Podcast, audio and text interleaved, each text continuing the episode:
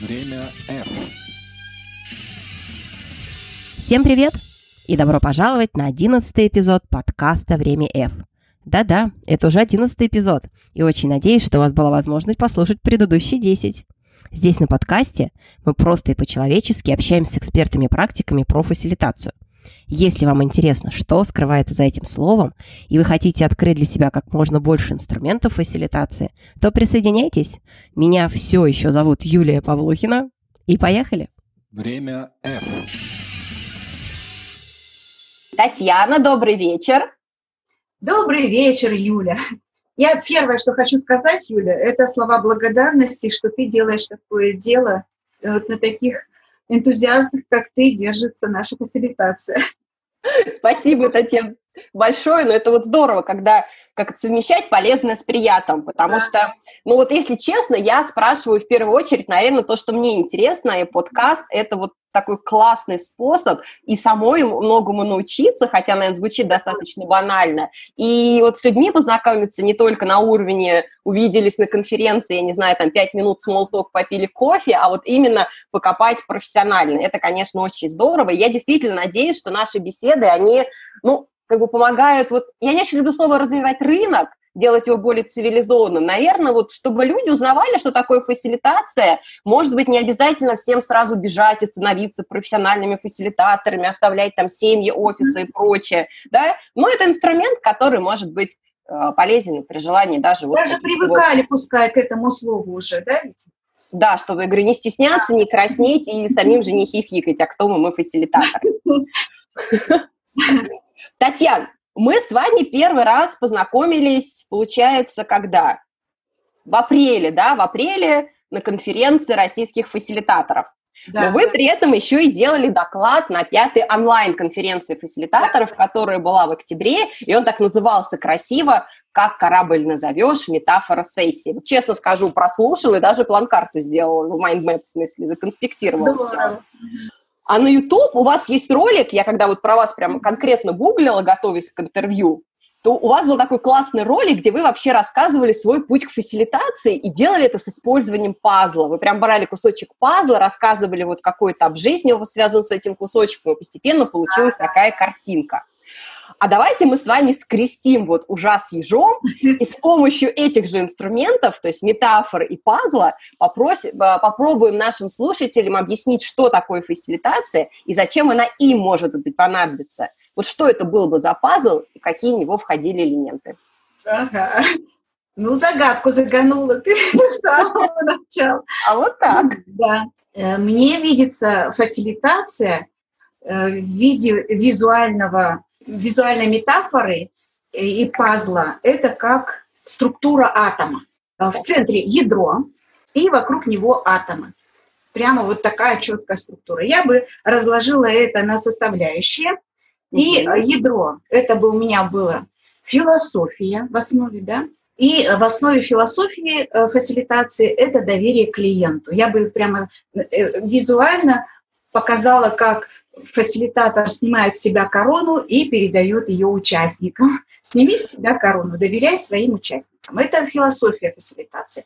А дальше уже начинаются составляющие такие атомы. Первое – это технология.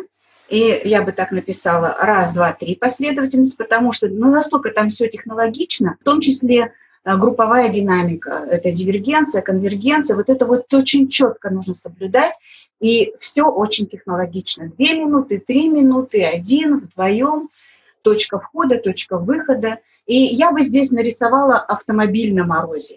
Я всегда даю такую метафору, да, что если вы садитесь в автомобиль на морозе, то сразу же включаете двигатель, он у вас, естественно, ёкнет. А если вы разогреете, точно так же, как и группу, надо потихонечку разогревать, да, нужно вводить в контекст, а потом уже начинается когда-то спустя мозговой штурм. А у нас же как руководитель, он приходит, вот такая идея, вот такой вопрос, какие идеи, и начинает фиксировать. И давайте быстрее, а то через 10 минут бежать на следующую встречу. Да. Итак, все технологично. Это следующий атом. Угу. Следующий атом – это гибкость. я бы отметила гибкость, потому что у каждого должен быть прямо в наборе набор инструментов в запасе. Да? Точно так же, опять же, нарисовала бы я такой сундук или набор инструментов слесаря, да? Когда любой непредвиденный случай, который происходит, у тебя в запасе, вот нам нужно сейчас этим воспользоваться. Да? Вот эта вот гибкость в сочетании с технологичностью просто незаменимые два компонента, два атома. Ну и последний атом я бы написала, как ты думаешь, что? Так, неожиданно, я так расслабилась, сижу, млею, а тут, оказывается, еще подумать надо. Нет. Я бы последний атом поставила удивительно, но экспертность. Говорят, что фасилитатор, экспертность на втором плане, но я бы здесь поставила экспертность, потому что на этапе подготовки фасилитатор должен быть суперэкспертом в той теме, за которую берется. Потому что вот составить грамотно вопросы, составить путь прохождения группой, получения результата, это вот прямо не знаешь, не берись за такую тему. Меня прям вот центр сразил. Мы обсуждали с Еленой Литвиновой тоже, вот какие люди могут быть хорошими фасилитаторами, хорошими в плане продуктивными. Вот у нее тоже прозвучало, что должна быть как бы эмпатия, человечность, и вот что действительно человек должен быть готов снять эту корону. То есть фасилитатор, вот у меня такой из айтишного мира, да, это как хороший сисадмин.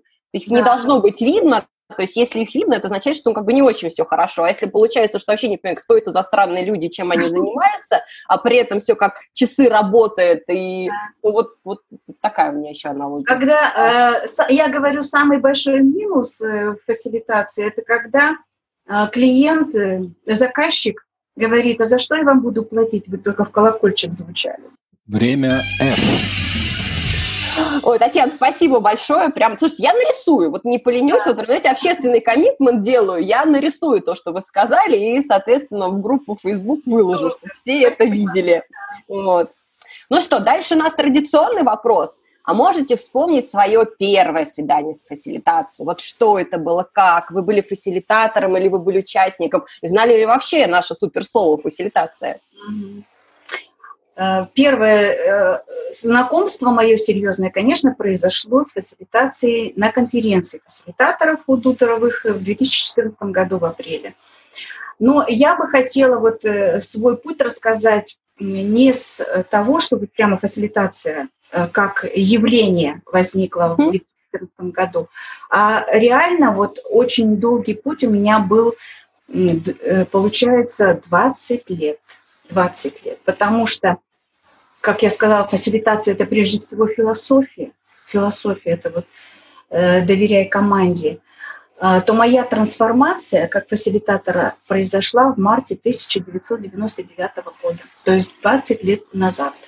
У ведущего фонда Bay Trust господина Раймонда Смита, он из Ирландии. Я тогда занималась, у меня бизнес вот айтишный был, и очень много занималась благотворительностью, создала благотворительный фонд, и поэтому я училась в Америке, в Англии, и вот в том числе приехал Раймонд, и с темой интерактивный метод обучения взрослых, трехдневный тренинг. Надо сказать, что я хотела быть учительницей, и вот вещать для меня это вообще ну, какой-то экстаз, когда я говорю, и прямо я визуально ощущаю, ощущаю, что переходят мои знания в головы людей. А тут приехал этот Раймонд, он 2 дня вообще со стула не вставал, давал нам задания, мы в поте лица работали. И он даже обратную связь не давал. Когда мы спрашивали, может быть, вы что-то скажете, он говорит, вы сами все для себя сказали. И вот эти вот техники, я сейчас только понимаю, что это сплошная фасилитация. Сказали, сделали, вынесли опыт, пообщались, сказали, сделали, да, и так далее. И на 3-й день мы точно так же объединились в маленькие группы, и нам надо было подготовить мини-тренинг по этой технологии, по новой, на 1 час. Моя группа выбрала меня, и я подготовила, как раз из Америки приехала, проучилась там технологии «разговор в пользу действия», надо было выработать формулу. Формула простая на самом деле. Вот я сейчас скажу ее, сказать раз-два. Обращаться к тому, от кого зависит решение, говорить, просить выполнить действие реально измеримое за срок реально измеримый. Все. Но эту формулу должна была выработать группа. Не я сказать, а группа должна была выработать за час. Я всю ночь не спала, готовила все, начиная со знакомства и заканчивая там итогами. Группа села, мы начали работать. Я довольная, все нормально идет, обсуждение идет. И вдруг я слышу, что в обсуждениях они не проговаривают то, что мне бы хотелось, чтобы это вышло. Они немножко другие вещи обсуждают. И у меня началась паника. Я не знаю, бывает ли такое, что когда сжимают голову, панические ужасы, и ты не знаешь, что делать. Все пропало. Гипс снимает, клиент уезжает. Я подхожу к своей группе поддержки, говорю, ребята, все пропало, они формулу не выведут. Я, наверное, скажу, но не получилось в конце. Я уже знаю, что я скажу. Мне группа поддержки говорит, Таня, успокойся, все, смотри, вот в этой группе есть слова такие, есть такие.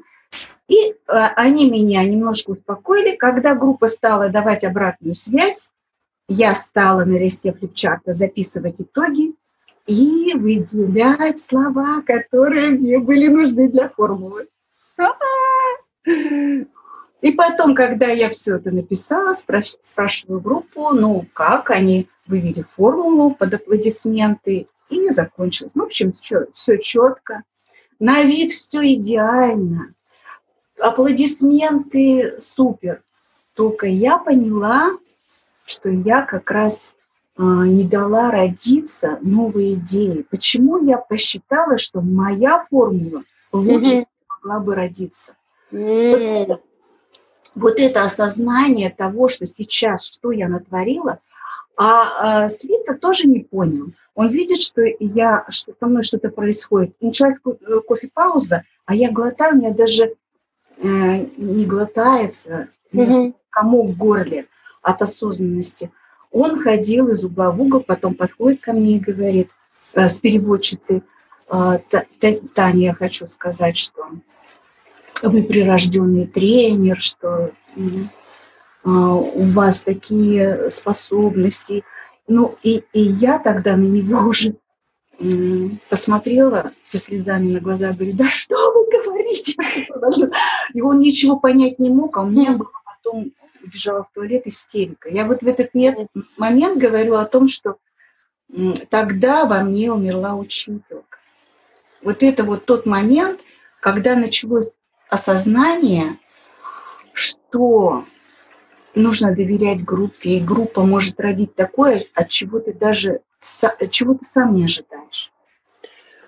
Хотелось бы тоже поделиться. Я могу сказать, что мне как проджект-менеджеру, мне всегда легче было, не всегда, но по возможности. То есть любой проджект-менеджер готов кинуться грудью на абразуру, и неважно, насколько он понимает в предмете, что-то, соответственно, сделать, если это требует ситуация. И вот когда я начала учиться фасилитации и вообще начала выходить на встречи, на сессии, где я понимала, что я не могу подстраховать контентно, то есть я не дам результат, если группа вдруг сделает что-то, а мне покажется, что это какое-то не вау, и я потом такая ночь посижу и сделаю что-то такое классненькое. И я прям первую помню по такую свою встречу, я реально переживала, что это будет такое. И когда встреча началась, я вдруг поняла, что люди поднимают такие вопросы и говорят такие вещи, которые у меня в голове, в картине мира, в принципе, не было. Да. И для меня это был какой-то переломный момент, когда я поняла, что корону-то надо снять и рядом положить, и перестать считать себя самой умной спасительницей мира, а действительно с помощью этих методов фасилитации призывать коллективный разум, и пусть потом надо, возможно, какие-то вещи доделывать, особенно если там должна презентация родиться или документ, но этот контент ты сам не сгенеришь. И это, мне кажется, первый шаг, если ты хочешь стать фасилитатором, надо в себе... убить кого-то, это очень, не знаю, не позитивно звучит, но корону-то снять. Да, это осознание, если приходит, то все, это ключик к пониманию философии фасилитации, и человек готов быть фасилитатором. Время F. Татьяна, вы знаете, я долго думала, как сформулировать следующий вопрос, вот чтобы он не звучал ни пафосно, никого не обидеть. Я попробую начать издалека. У меня, честно, нет ощущения, что у меня получилось, но я надеюсь, что вот вы своей мудростью в ответах как-то компенсируете мой юношеский максимализм. Вот я, когда руководила проектами внедрения SAP на Джеме АвтоВАЗ в Тольятти, то одним из моих страшных снов как руководителя было, что вот я человека найду, выучу, а он такой прекрасный в Москву, извините, свалит. Потому что всегда казалось, что для сапера в Москве ну, трава зеленее, притом во всех смыслах и финансах, проекты интереснее, возможности больше. Вот мы с вами на текущий момент не столичные, скажем так, специалисты. Я уже 5 лет не в Москве, и даже вот из офиса полгода московского как ушла. Вы, соответственно, в Екатеринбурге, да, то есть основатель и директор Уральского центра фасилитации «Энергия идей». И у вас вообще в команде 13 фасилитаторов, я вот на сайте не считала. Вот насколько у компаний вне Москвы, да, в регионах вообще активен спрос на фасилитацию, кто эти компании, насколько фасилитация в целом популярна в регионах и востребована, ну и сталкивались вы когда-нибудь вот с так называемой географической дискриминацией? Ну, во-первых, 13 человек на сайте. Сайт мы будем переделывать скоро. Какие 13, Юля?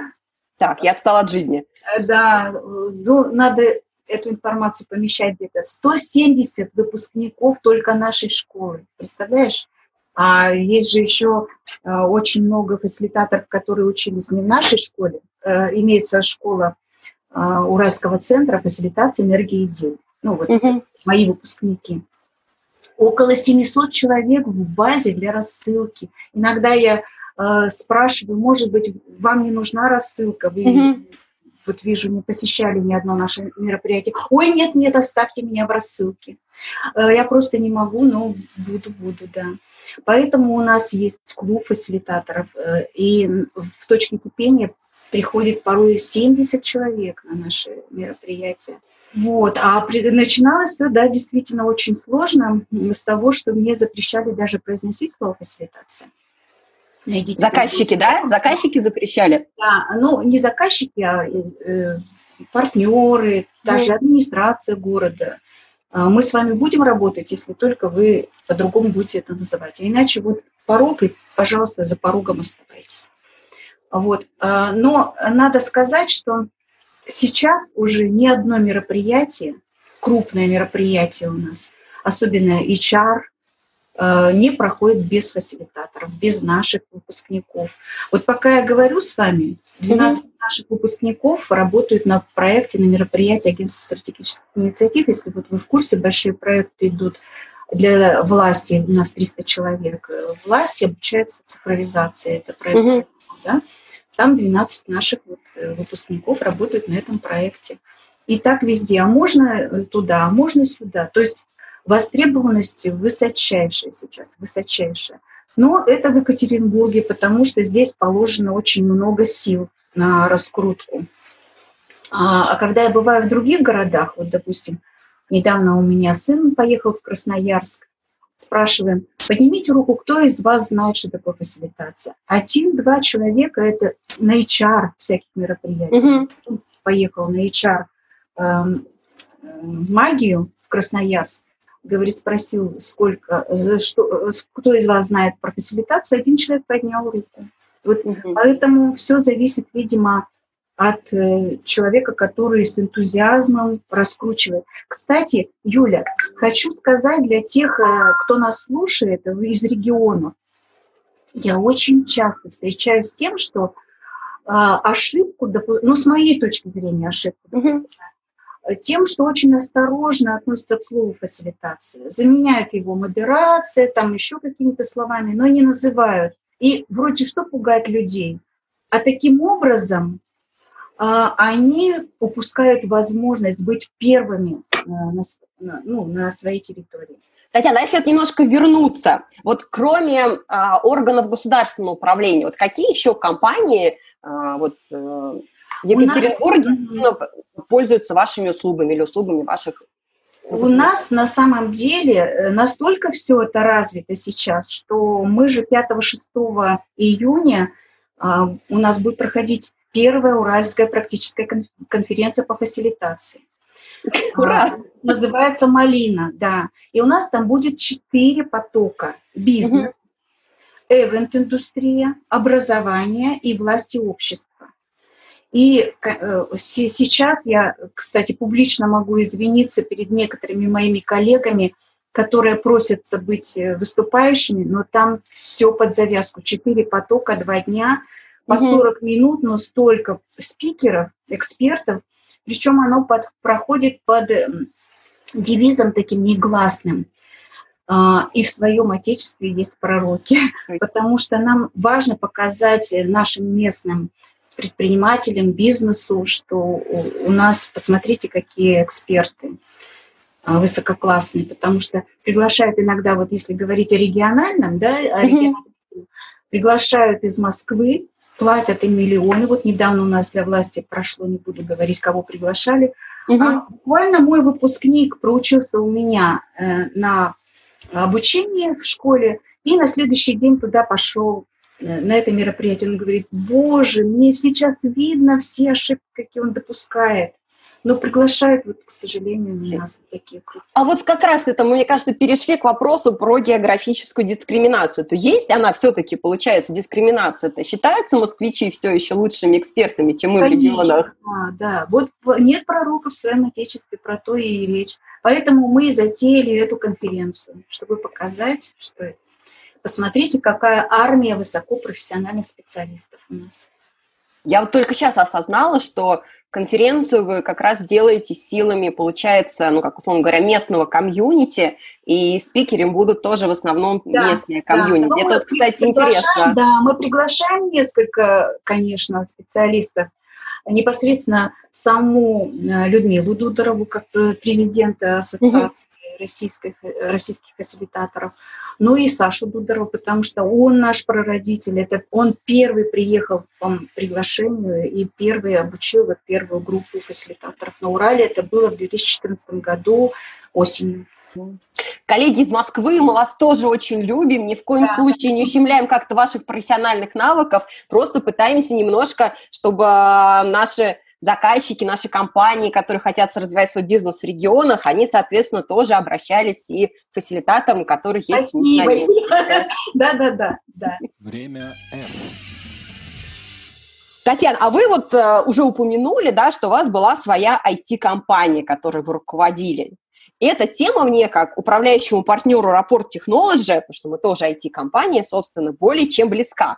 И дает мне прекрасную возможность попросить вас поделиться опытом из того дофасилитаторского периода. Вот можете оглянуться назад и вспомнить какой-нибудь красивый кейс, когда без навыков фасилитации вы сделали вот так, а вот сейчас уже владеете этими навыками, перенесясь на машине времени туда, сделали бы вот совсем по-другому, и почему? Надо, вот сейчас я хочу признаться, что я натворила дел без фасилитации, ого-го. Вы были красным руководителем, мы вот Елену в прошлом эпизоде тоже выяснили, что она была красным руководителем по спиральной динамике. Это вот сейчас давайте немножко поясним. Нет, я не скажу, что я красная, я вообще не директивный, но в данном случае, вот знаете, я жила не в Екатеринбурге, когда у меня был бизнес айтишный, это рядом с Екатеринбургом, город Первоуральск. Ну, я, конечно, была крутой руководителем. Дилер десятилетия, золотой дилер России, женщина-предприниматель года. Я же обучалась в Америке, в Великобритании, открыла благотворительный фонд. То есть, в общем, училась, и все, конечно, этого благо. И мы обрабатывали где-то 150 предприятий, но почти все предприятия города были наши. Это и 1С, и СКБ «Контур», и... Прайм, консультант плюс, и учебный центр был. Ну, в общем, все под ключ. Даже продавали компьютерную технику. Я набирала людей из центра занятости безработных, обучала всему с нуля. Это вот в 90-е годы, когда куча сокращалась людей с предприятий. И я, честно говоря, думала, вот когда буду умирать, соберутся, будут говорить, какая Татьяна Ивановна, она нас вывела в люди, потому что зарабатывали лучше всех, имели все. Супер была команда. Но наступил 98-й год, кризис, и надо было решать новую политику оплаты, ну, в общем, трансформация компании. Я пригласила консультанта, и мы вместе с консультантом решили, как трансформировать компанию. Я пригласила свою команду, и мы объявила, как мы будем сейчас трансформироваться. Команда похлопала в ладоши и пошла трансформироваться. Это ты так думаешь? Я вас троллю, Татьяна. Юля, на следующий день у меня лежало 5 заявлений об уходе из 12 человек команды. Без разговоров, без отработки мы уходим, даже слушать ничего не хотим. Я потеряла, по сути, компанию потеряла. Вот что значит принимать решения в одиночку. Вот, кстати, у Адизеса было сказано, он говорит о том, что на этапе принятия решения это демократия, это как раз вот совместное принятие решения, открытость, принятие всех точек зрения от каждого, да? А на этапе внедрения, пожалуйста, диктатура, это четкость исполнения, отсутствие разных точек зрения, можно единоначалие. Но когда решение, это в решение должны вкладываться все. Представляешь, что я натворила? Слушай, а с другой стороны, есть же такое мнение, что, крутые времена требуют крутых решений, вот какое-то такое есть слово, но смысл такого, что иногда нужно не разводить эти, демократии, давайте всех послушаем, а должен кто-то один стукнуть по столам и сказать, так, ребят, все быстро. Ну, если там на войне, например, да, примеры часто приводят. Где найти эту грань, когда надо стукнуть, а когда нужно вместе со всеми? Решение, еще раз, решение принимать со всеми. Ну все равно поспорю с вами, давайте. На войне, да, генерал же он не собирал, я не знаю, всех солдат, и они дружно не решали, как им наступать. Скорее всего, собирал вокруг мнения, высшего, я не знаю, как они называются, генералиссимусов собирал. Ну, то есть мы говорим не про всех-всех-всех, а, скажем, про тот круг, на который она опирается, и, собственно, с кем дальше эту сказку делать былью. То есть мы не говорим, что обязательно в компании 100 человек, и компания решила трансформироваться. Конечно. То директор такой, хоп, и со всеми 100 человеком долго упорно все это обсуждает. Уровнем пониже надо все равно решать. Кто транслировать будет. А вы потом компанию-то реанимировали, или это все было уже? Шаг в новую жизнь. Мало того, что реанимировали, спустя долгие годы все-таки они вернулись в крышу. И так как я продала потом успешно компанию, переехала в Екатеринбург, то я сейчас их консультирую даже. Эта компания так и осталась, и костяк этот остался. До сих пор живут. Ярко, ярко. Прям я даже не думала, что настолько, как говорится, все плохо. Время F. Слушай, а можно опять какой-то немножко нетактичный вопрос? Что-то я прям так старалась, и в итоге у меня часть вопросов получились не очень тактичными. Я так подготовилась, я вообще... Боже, Юля, ты хорошо так готовилась. Спасибо. Биографию. Спасибо тебе за такое. Дарю. Что? Коллеги, которые сейчас будут слушать, тоже, пожалуйста, не обижайтесь, но мне кажется, этот вопрос важно обсудить, хотя он немножко такой sensitive, как говорится по-английски. Вот смотрите, вы, я вас слушаю, да, вы бизнес-тренер, у вас 20 лет опыта, вы коуч, фасилитатор, но слушая про 20 лет опыта, как-то не возникает сомнений вообще почелленджить, а действительно вы имеете право гордо нести это звание фасилитатор. А с другой стороны, если посмотреть, сейчас очень много таких краткосрочных курсов фасилитации, да, то есть люди пришли, на 3 дня погрузились, какую-то базу получили, да, ушли, или онлайн, я не знаю, 4-9 месяцев программы, но все равно это сроки несоизмеримы с годами. И тоже человек поручился, получил сертификат и говорит, я фасилитатор. Где эта грань, между де юре и де факто. То есть, когда человек, вот он действительно становится фасилитатором, и если немножко расширить вопрос, а какие вообще вот знания, умения, навыки нужны, чтобы быть хорошим фасилитатором? Ну, я уже рассказала про свою историю, да, в 95-м году, как со мной произошла такая трансформация. Ведь надо сказать, что уже на следующий день я не смогла жить по-другому. Я тогда еще консультировала по написанию социальных проектов. Я помню, пришел ко мне проконсультироваться человек, который проект написал в зарубежный фонд. Я бы раньше просто сказала пальцем, здесь исправьте, здесь исправьте, здесь исправьте, здесь вот так напишите, да? Угу. А тут я уже не могу иначе. Я говорю, пожалуйста, прочитайте, как вы думаете, как вас поймут, как бы вы переделали, чтобы вас поняли. Он переделывает и потом выходит и говорит, какой вы потрясающий консультант, я с такими не встречался раньше. Вот представляешь, вот такая трансформация, она может произойти как внезапная вспышка, как озарение, как любовь, как выход в космос.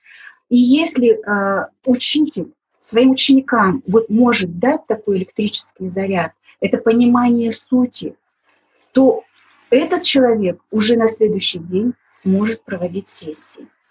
Потому что в основе вот это ядро доверия группе, вот если он это осознал, я считаю, что это достаточно для того, чтобы работать с группами людей. То есть, Татьяна, позвольте уточню. То есть, правильно я вас слышу, что здесь, чтобы быть хорошим фасилитатором, вообще как бы иметь условно, да, называться правофасилитатором, то здесь мы говорим не про какой-то багаж и про знание там 3857 методов фасилитации и 27 тысяч разминок, а мы говорим именно вот про эту философию, когда человек понимает, что корона не у него, а, условно говоря, вся корона, она у группы, и он помогает группе именно идти к результату. Ну, все равно надо минимум технологий знать. Без фанатизма. Ну, без фанатизма. Вот мы даем за 2,5 дня на нашей школе около 30 техник. И уже на следующий же день у меня очень часто случается так, что на следующий день кому-то из них приходится уже сразу проводить сессию, ну, небольшую, да, и мне звонят и говорят, Татьяна Ивановна, как я счастлива! Вы не представляете, провела сессию, мне встал народ и аплодировал стоя. И люди со слезами на глазах. Потому что возможно, что этот человек уже был готов, у него были какие-то техники, но вот эта вот трансформация случилась, он вышел, стал слушать людей, дал возможность им высказаться, используя вот эти инструменты. И люди благодарны, потому что до этого не было такой возможности сказать. Все. Так, вот теперь я, знаете, в душе начинаю расстраиваться, что мне еще никто не аплодировал стоя. Так, пожалуйста, срочно мне кто-нибудь поаплодируйте. А вот кроме этих навыков, еще какие, вот, может быть, какие-то 3 таких, которые, вот как вы вначале приводили аналогию, что есть вот в центре и вокруг это вот атомы. Что еще вокруг может быть? Знаешь, вот... чтобы быть хорошим фасилитатором, ну, опять же, вот ты хорошо, возвращаемся, это гибкость, технология, да, но какую тенденцию я наблюдаю? Вот кто все-таки становится классным фасилитатором, а у кого оно не получается? Оказывается, все-таки большинство классных фасилитаторов это бывшие программисты или математики. Да ладно? Да, потому что у них отлично все с логикой и со структурой. Ну вот Лена Литвинова, она ведь тоже занималась программированием. Там Лариса Киселёва, оказывается, тоже математик, по-моему. Маша Шмидт, вот наша первая героиня, моя подруга, она тоже математик по образованию. Вот. Как ни спроси, мы прямо начинаем обниматься. О, так мы из одной сферы. Вот поэтому... Структура. И, конечно, должна быть быстрая реакция. Быстрая реакция. Вот хочешь, я тебе открою секрет, как я отбираю себе волонтеров или помощников на сессию? Хочу. Хочешь? Хочу. Я все хочу, мне все здесь надо, помните? Сейчас вот слушают мои коллеги из Екатеринбурга. Мой секрет. Когда я прошу повешать или повесить, как правильно сказать? Повесить, наверное. Повесить лист флипчарта. Мне говорят, чем вам помочь? Я говорю, ну вот, пожалуйста, повесьте несколько листов флипчарта. И если человек четко вешает, да, прямо четкие движения, раз, два, три, все ровненько и быстро, это мой человек. Если не знает, как прикрепить скотч, 10 раз примеряется, перевешивает, все, goodbye, до свидания. Я с тобой я ушла в глубокую рефлексию, пытаясь понять, как бы я вешала флипчарт или флипчарт, если вы меня попросили. Ну, я показываю сначала, да, вот так и так, а потом отдаю. И все. Если человек смог повторить так же быстро, еще быстрее, чем я, потому что я показывала, да, значит, это супер. Все. Интересно. Время F. Татьяна, знаете, вот опять же воспользуюсь тем, что вопросы задаю я. Давай. И спрошу еще. Вот у меня есть одна такая лично-профессиональная боль. Вот при всех моих талантах и безграничном самомнении о себе любимой, я, вот мягко так скажем, не очень продаю. Вот особенно в холодную, как говорится. Наверное, я все еще верю в душе, что заказчики, они вот сами придут и, например, купят наш софт для презентации, рапорт-презентацию, чтобы вместо бумаги использовать свои планшеты как электронные раздатки. Нет, понятно, что я вот не сижу и не жду, когда на меня этот скилл такой, хоп, свалится с головы. Я там книжки умные читаю на русском, на английском, YouTube смотрю, Facebook тоже читаю. Ну и в принципе, ну как бы в теории все понятно. Но когда до дела доходит, вот у меня какой-то такой ступор. А вы ведь, опять же, как мне подсказал интернет, раньше проводили тренинги по продажам. Вот что бы вы могли нашей команде порекомендовать, может быть, как-то можно мои фасилитаторские навыки вот использовать в продажах? Есть у вас такой опыт? Есть. Ура. Есть такой опыт. Да, я же очень долгое время была тренером по спин-продажам. Это потому, что у нас регион-то Уральский, продажи локомотивов, доменных печей, там этих всяких подстанций трансформаторных. Это мое все, представляешь? Я это очень любила. И когда пригласили Райфайзенбанк научить продавать их лайф-страхование жизни, а я уже на тот момент полюбила фасилитацию, я сделала им полностью тренинг методом фасилитации. Прошло просто на ура. У них за полгода не было ни одной продажи, сразу же на следующий день было 2 продажи. То есть, можно уточню, пожалуйста, то есть вы не тренинг с помощью фасилитации проводили, вы учили их с помощью фасилитации продавать? Прямо фасилитация, ну, за исключением отработки навыка переговоров в тройках. Это было все равно отработка навыка, а полностью понимание технологий с помощью фасилитации.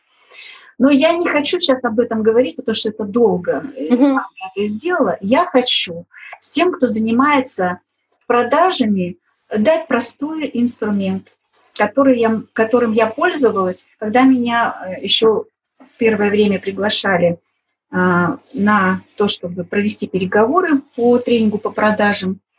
Я уже приходила с набором, у меня было 5 карточек, облачков, и на написано было там знания, на первом облачке знания, на втором навыки, на третьем ценности, личностные качества, на 4 процессы и на 5 другое. Что я делала? Ну, как правило, там заказчик приглашает, что вы можете нашим этим продавцам, вот мы бы хотели, я говорю, давайте я с ними поговорю. Ну, пожалуйста, я выхожу в аудиторию, где они работают, если есть доска, на доску креплю вот эти облачка и говорю, буквально 20 минут. Пожалуйста, оторвитесь, вот вам стикеры. Я могу для вас сделать все, что вы хотите, для того, чтобы продажи увеличились. Вот я пришла такая волшебница. Попросите от меня, что вы хотите. В область знаний напишите. Возможно, что не хватает знаний по продукту, знаний там, процессов, в навыках. Навыки вступления в контакт, закрытия сделки, возражения, ну там все, что хотите по навыкам. Ценность личностные качества. Здесь и ограничивающие убеждения, ну, допустим, не могу продавать плохой продукт, или там, если на меня наорали, я уже с этим человеком работать не буду. В процессах это бывает так, что вы продали, а договор оформляется так долго, что уже заказчик отвалился, клиент отвалился, и что-то другое, что здесь не указано. Даю им 5 минут, все пишут на стикерах, потом выклеивают под эти облака, и дальше мы голосуем за самое актуальное. Но могу сказать, вот один из примеров, приглашают меня точно так же. Мы садимся за стол, было всего лишь 5 продавцов, причем опытные женщины возрастные. Хорошо, что был директор по продажам, директор по персоналу, коммерческий директор и директор. И мы все это обсуждали. Вот не знаем обучить их чему-то новенькому. Я говорю, давайте вот напишем. Они написали. И все это вылилось в знания. Не хватает знаний конкурентных преимуществ. Мы не знаем, как работают наши конкуренты. Мы не знаем составных там еще каких-то компонентов. В общем, все в знании. Я взглянула, говорю, да, может быть, вам просто маркетолога, который вам поможет. И они как закричали, можно сказать, этой женщине, да мы же давно говорим, что нам нужен маркетолог. Представляете?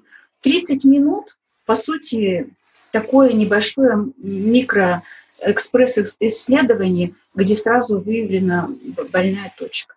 Все. Ну, то есть, получается, если я правильно вас услышала, то в данном случае методы фасилитации помогут в продажах именно лучше понять боль заказчика, то не пытаться ему продать, дорогой друг, а купи у меня вот что-то, а вообще понять, что у него болит, вот, а надо ли ему, и можешь ли ты ему как-то помочь. Может быть, в ходе вот этого снятия запроса, если говорить нашим фасилитаторским языком, выяснится, что ты ему конкретно помочь не можешь, но зато он сам поймет, чем ему надо помочь, и, не знаю, либо пойти к другому специалисту, либо вообще каким-то образом решить свою проблему. То есть это про доверие, в том числе про состояние доверия, что ты не пытаешься...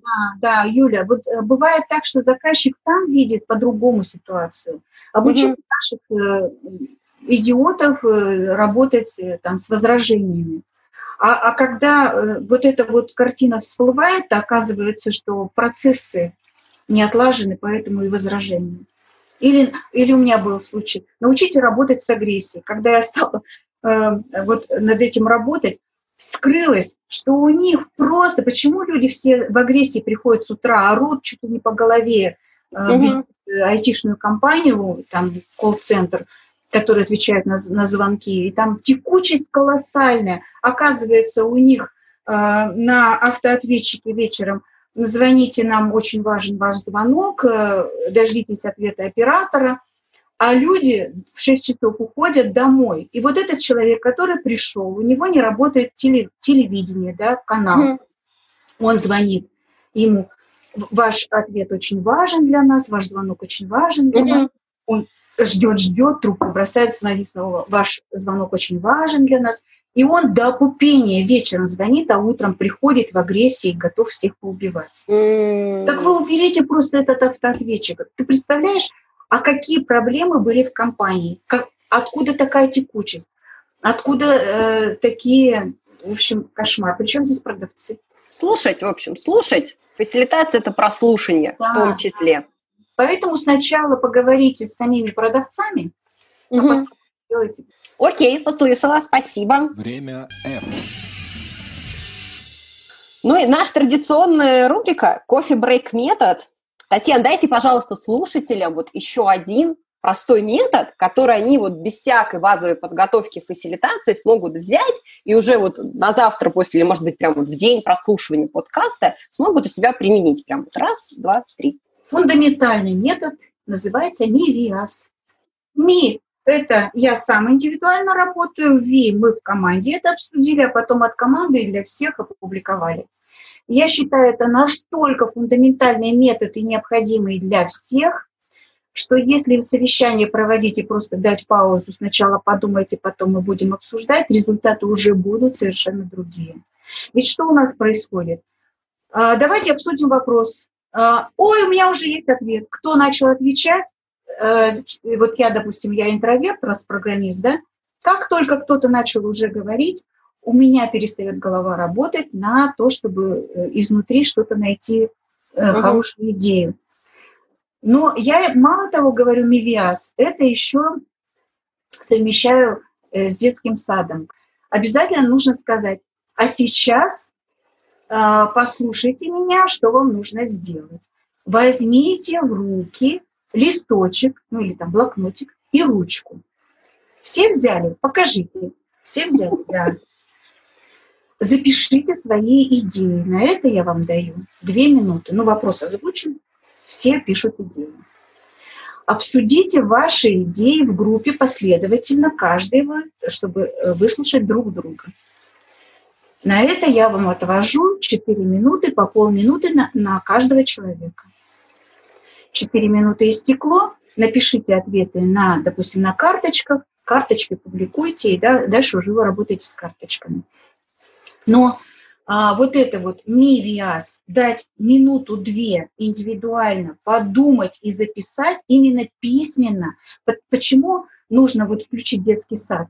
Чтобы люди взяли в руки ручки и блокнотики. Если они не возьмут в руки ручки и блокнотики, а вы сказали индивидуально подумайте, какие у вас идеи, человек сел и подумал, а у меня, наверное, такая идея.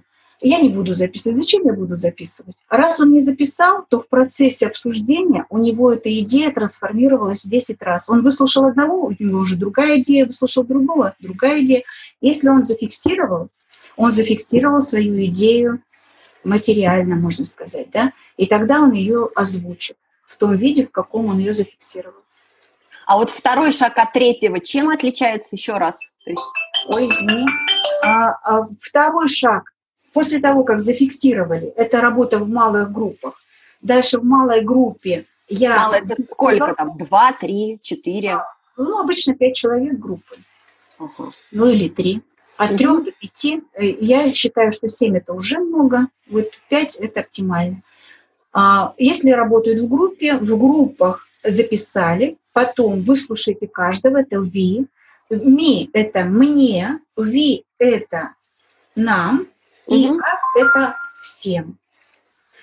Итак, «ми» записал свое, затем мы обсудили в группе, это «ви», потом мы в группе консолидировали мнение, и его либо высказали для всех, чтобы все еще услышали, либо опубликовали на карточках на стене. И это как раз будет третий шаг уже, когда опубликовали. Да, когда опубликовали или презентовали. А давайте я роль Фомы Неверующего отыграю немножко. Да. Вот смотрите, я человек, в принципе, который всегда работал в крупных международных компаниях. И я вот честно скажу, я с трудом представляю, как вот этот метод я бы применила на нашем классическом совещании. То есть обычно приходит там человек 10-12, да, ну возьмем какой-то, или там если менеджмент-тим, ну там 15, да, есть один, ну как бы кто человек, ну директор, например, да, и вот люди как-то больше вот все в общее пространство что-то говорят. Там, у нас сейчас на повестке такой-то вопрос. Все такие хоп, накидали, что-то нагенерили, в протоколе зафиксировали. То есть я честно скажу, за сколько получается? Ну, почти 20 лет в корпорациях крупных я ни разу не видела, чтобы совещание проходило вот именно когда сначала один, потом в мини-группах, потом они как-то все. Вот вы где-то видели такие прецеденты? Может, у меня... Ну, тогда здесь можно упустить... «ви», да, что в малых группах. Но в любом случае нужно обязательно дать минуту на осмысление и запись. Вот сейчас мы будем обсуждать этот вопрос, пожалуйста, запишите его. А теперь последовательно каждый выскажитесь. Но минуту эту надо все равно дать. Где-то она называется «минута тишины».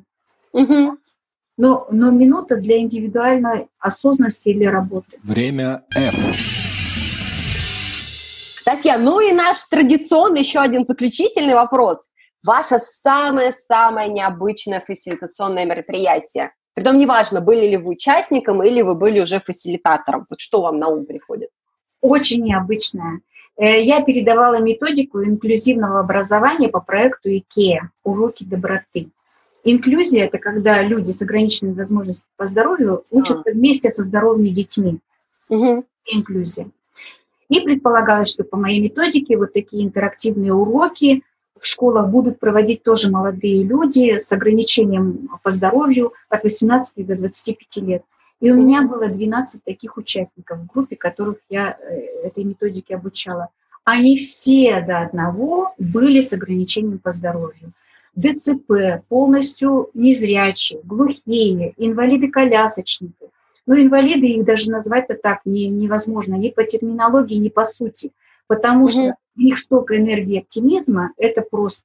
Все из них работают, занимаются в театре. Например, Илья Перцев с ДЦП, он вообще выступает на стендапах, юморист. Сейчас я их смело могу назвать фасилитаторами, потому что они по этой методике проводят уроки доброты. Вот уже почти 3 года продолжается этот проект. И вот это был урок даже доброты не для кого-то, это был урок для меня в первую очередь. Работать с такими людьми, насытиться от них радостью, энергией, от тех, от кого я даже не ожидала. Вот. Время F. Я даже не буду здесь задавать никакие уточняющие вопросы. Мне кажется, огромное вам спасибо, Татьяна, что вы... не только в коммерческой сфере стараетесь развивать компании, но и вот все эти благотворительные темы, социальные темы, потому что, на мой взгляд, социальные темы, особенно все, что связано с людьми, ограниченными возможностями, это дело даже не в том, что это за это не платят, это вообще не важно в данном случае. Мне кажется, это нужно иметь очень такой большое сердце и стойкость психологическую, чтобы с этим работать. Поэтому... Спасибо вам большое за интервью, чтобы у вас хватало сил, энергии, чтобы развивать.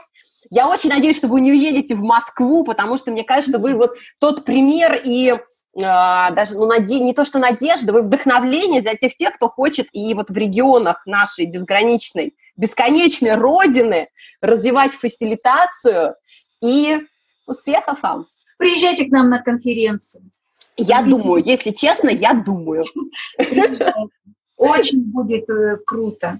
Называется «Малина. Вкусно и полезно». Вкусно и полезно. На этой оптимистичной ноте желаю вам хорошего вечера. Спасибо, Юля. Спасибо всем за внимание. До свидания.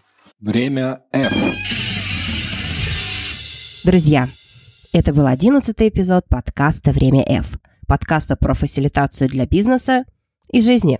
Мы общались с Татьяной. Татьяна Куковякина, лучший фасилитатор России по итогам конкурса 2015 года от Имидж Персонал, директор Уральского центра фасилитации «Энергия идей» и член Российской ассоциации фасилитаторов. Спасибо, что были с нами. Спасибо, что слушали. Конечно же, спасибо за вашу поддержку, отзывы и рейтинги. Услышимся в середине февраля. С уважением, Юлия Павлухина, ПМ, полюбивший фасилитацию.